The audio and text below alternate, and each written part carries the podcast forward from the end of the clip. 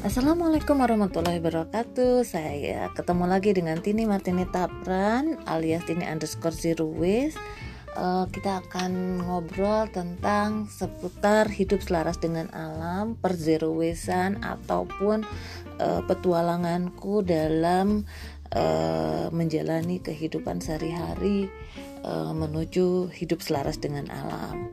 Walaupun belum uh, full uh, zero waste uh, 100% tetapi tentu saja kita perlu uh, sedikit demi sedikit belajar untuk menuju ke sana.